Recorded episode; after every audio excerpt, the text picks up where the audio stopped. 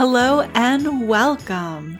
You're listening to the Psychope Self Help Podcast, a space for women where psychology illuminates paths to healing hope and personal growth. I'm Dr. Jennifer McManus, a clinical psychologist, and I'll be your host. Each episode, we'll explore a different way to use psychology to enhance emotional wellness. Hope you enjoy the show.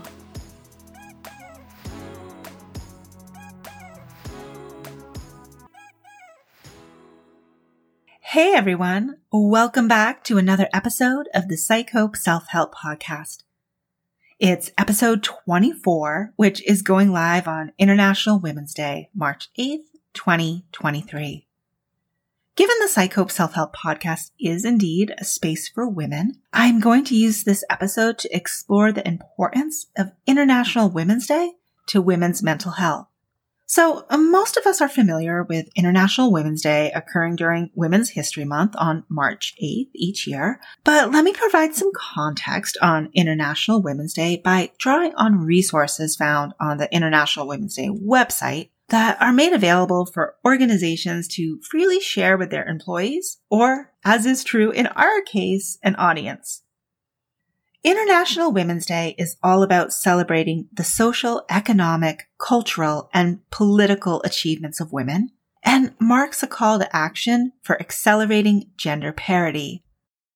The first International Women's Day gathering was in 1911, supported by over a million people in Austria, Denmark, Germany, and Switzerland. Fast forward to over a century later, and International Women's Day belongs to all groups collectively everywhere. Each year, International Women's Day is a time to reinforce that everyone can play a role in building gender parity. It's a day to reflect on how gender balance is not just a women's issue, but also an economic issue.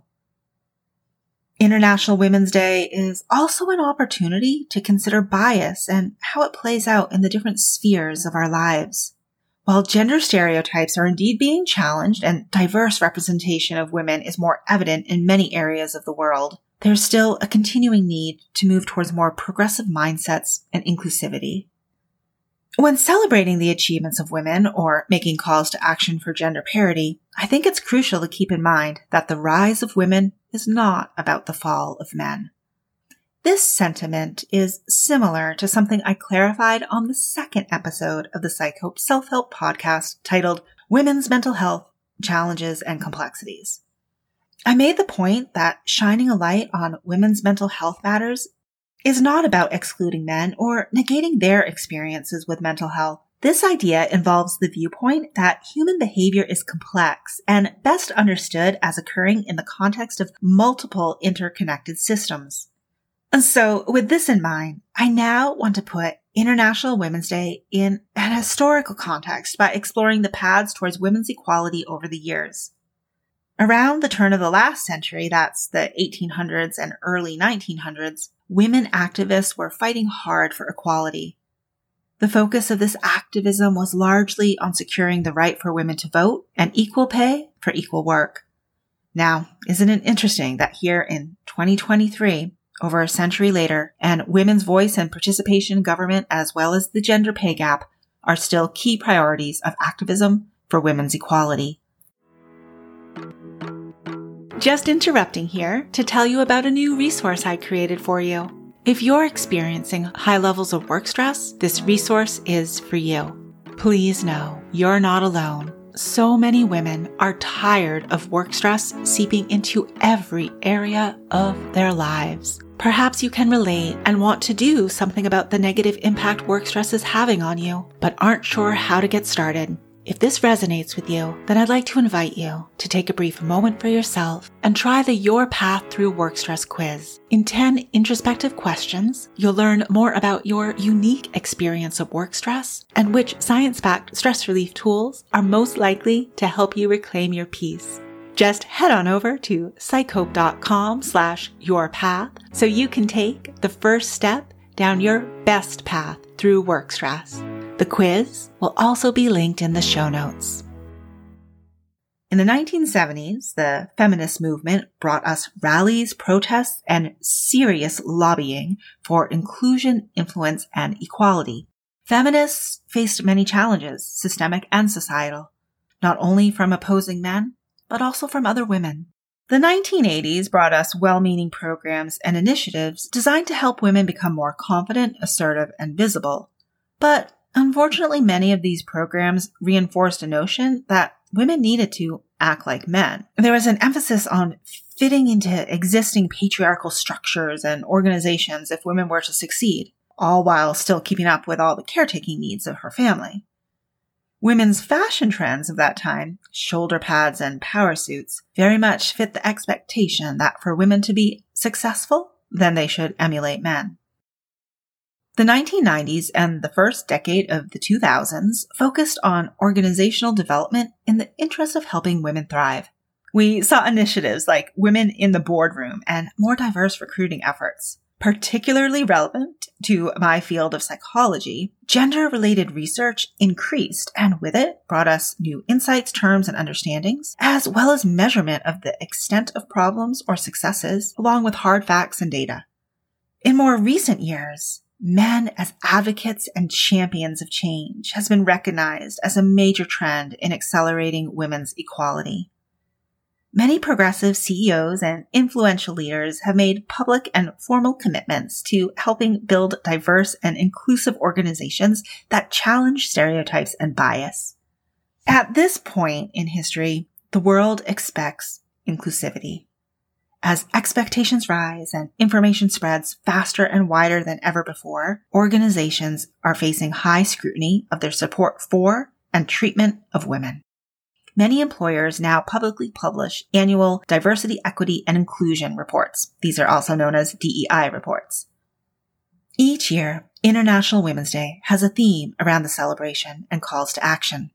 In 2016, people worldwide were asked to support women's equality and develop an inclusive mindset through the theme, A Pledge for Parity.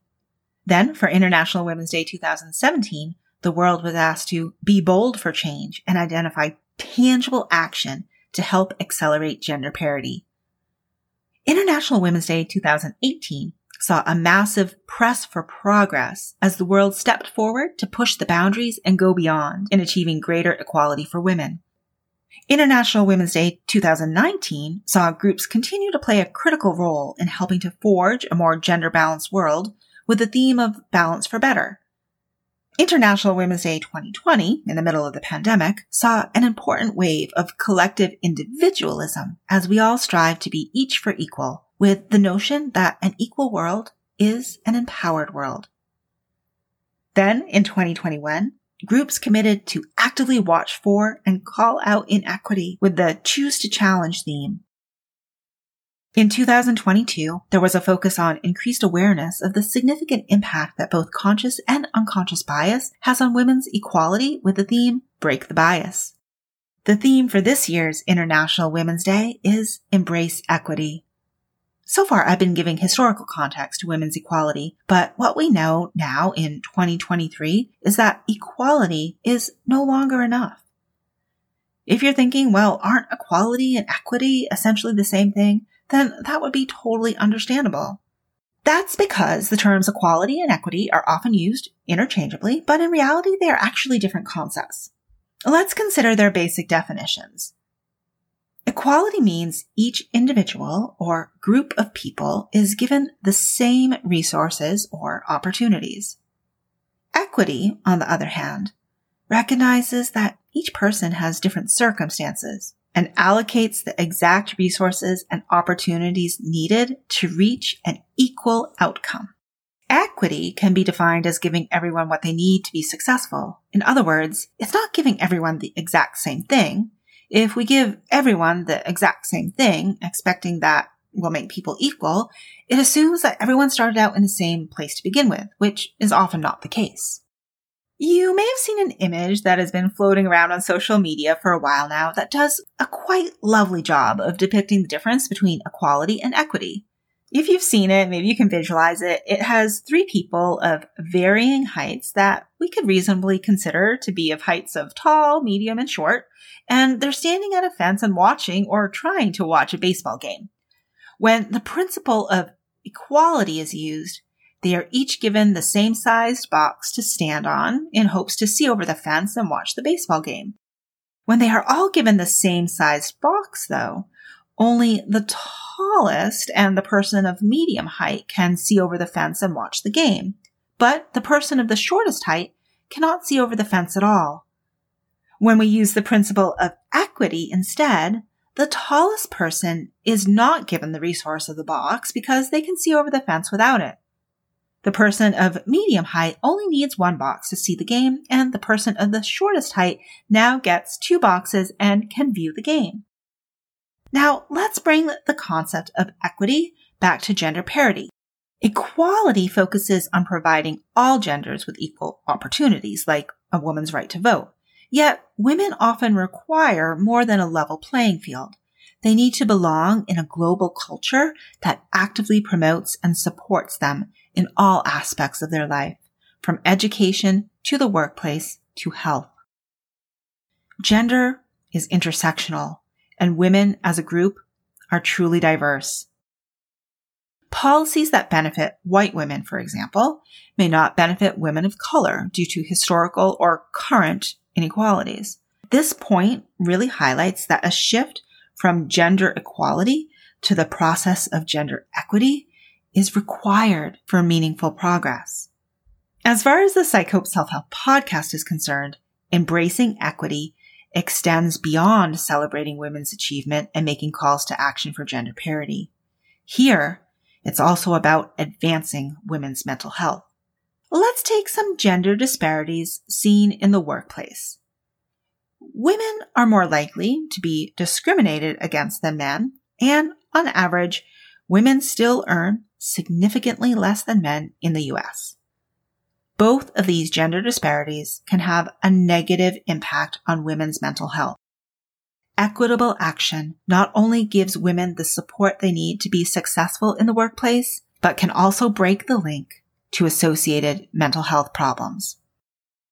Well, that's going to wrap it up for this episode, which I hope has left you feeling inspired to embrace equity this International Women's Day throughout the rest of Women's History Month and all year round.